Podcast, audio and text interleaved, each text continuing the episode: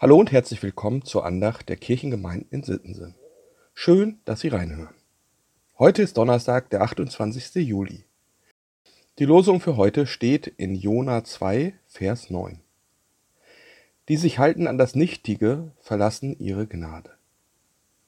Der Lehrtext steht im 1. Johannesbrief, Kapitel 2, Vers 17.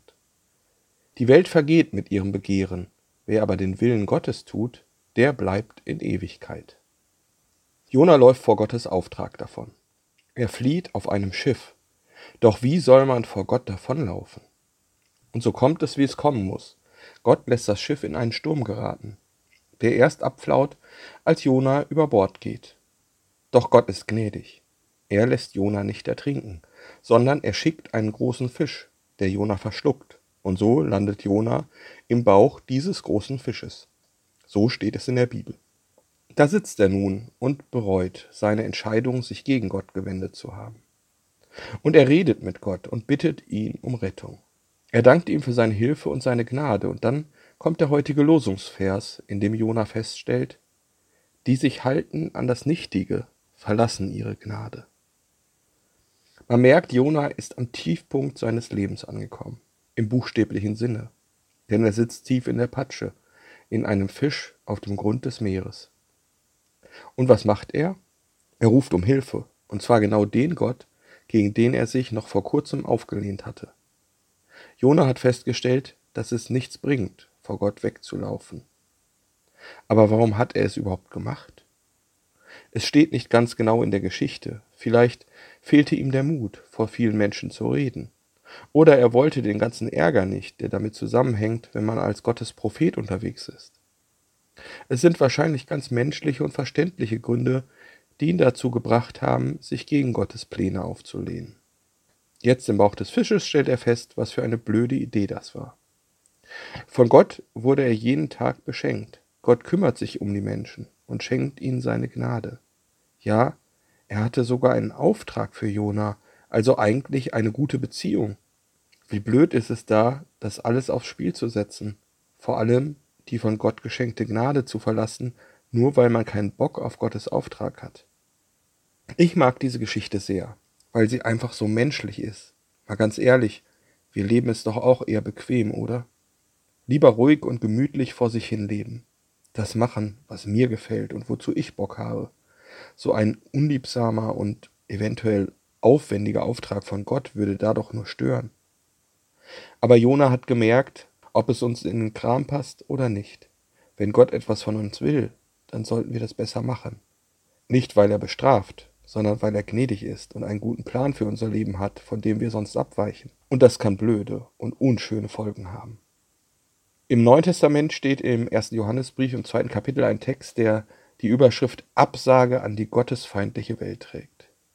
In diesem Text werden die Christen gewarnt, nicht den Versuchungen dieser Welt zu erliegen. Der Lehrtext ist so etwas wie das Fazit des ganzen Textes. Die Welt vergeht mit ihrem Begehren. Wer aber den Willen Gottes tut, der bleibt in Ewigkeit. Begehren, das ist das, was uns Menschen nur allzu oft antreibt. Das Haben wollen, in extremer Ausprägung die Gier. Nicht umsonst kommt das Begehren mehrmals in den zehn Geboten vor. Man kann es auch mit Neiden oder neidisch sein übersetzen. Irgendwie sind wir Menschen so gestrickt, dass wir immer mehr haben wollen. Ganz besonders unsere heutige westliche Gesellschaft. Manchmal sind es Dinge, die wir eigentlich gar nicht brauchen, aber wir kaufen es, weil wir es können. Und die Müllberge wachsen und das Klima geht kaputt, aber Hauptsache, wir können weiter konsumieren. Die Welt vergeht. Irgendwann, hoffentlich in ferner Zukunft, wird diese Welt nicht mehr sein. Viel näher ist aber unser eigenes Ende, denn jeder Mensch lebt nur begrenzte Zeit auf diesem Planeten. Wie heißt es so schön, das letzte Hemd hat keine Taschen. Niemand kann etwas mitnehmen von den Dingen dieser Welt, die er oder sie doch so begehrt hat. Also, was bringt es, dem Begehren dieser Welt nachzugeben? Eine kurze Befriedigung meiner Lust? Der Lehrtext sagt, wer allem Begehren hier auf der Erde nachgibt, der kann nicht gleichzeitig Gottes Willen tun. Das passt nicht zusammen. Entweder oder. Wer zum Beispiel sein Geld für sinnloses Zeug ausgibt, kann mit diesem Geld nicht anderen Menschen helfen, denen es schlechter geht.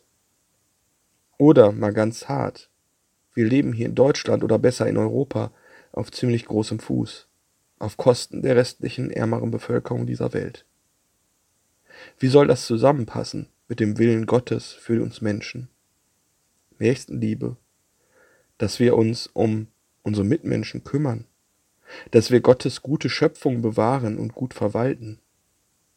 Wer den Willen Gottes tut, der bleibt in Ewigkeit. Ja, ich muss mich immer wieder an meine eigene Nase fassen und mich fragen, wo tue ich den Willen Gottes? Bin ich nicht manchmal wie Jona und laufe vor seinem Auftrag weg? Fakt ist, jeder von uns wird einmal diese Welt verlassen. Wäre es da nicht schön, sagen zu können, ich habe versucht, nach Gottes Willen zu leben und diese Welt ein kleines bisschen besser zu machen und freue mich jetzt auf die Ewigkeit mit Gott? Stattdessen leben die meisten Menschen so, als ob es die Ewigkeit nicht gäbe, als ob alles in dieses eine Leben reinpassen müsste. Und da bleibt halt keine Zeit für Nächstenliebe und die ganzen anderen Sachen, die Gottes Willen entsprechen. Jesus hat einmal gesagt, häuft in dieser Welt keine Reichtümer an. Sie werden nur von Motten und Rost zerfressen und von Einbrechern gestohlen. Sammelt euch vielmehr Schätze im Himmel, die unvergänglich sind und die kein Dieb mitnehmen kann. Wo nämlich euer Schatz ist, da wird auch euer Herz sein. Woran hängt ihr Herz? Diese Frage kann, wenn man sie sich ernsthaft stellt, manchmal zu schmerzhafter Selbsterkenntnis führen. Aber nur Mut, denn bei allem Versuchen, nach Gottes Willen zu leben, steht doch über allem die Gnade Gottes. Wir werden immer wieder versagen, aber das heißt nicht, dass man es nicht wenigstens versucht. Am Ende bleibt uns nur die Gnade. Ich wünsche Ihnen einen schönen Tag mit vielen guten Begegnungen und guten Gedanken. Ihr Diakon Dieter Wiemann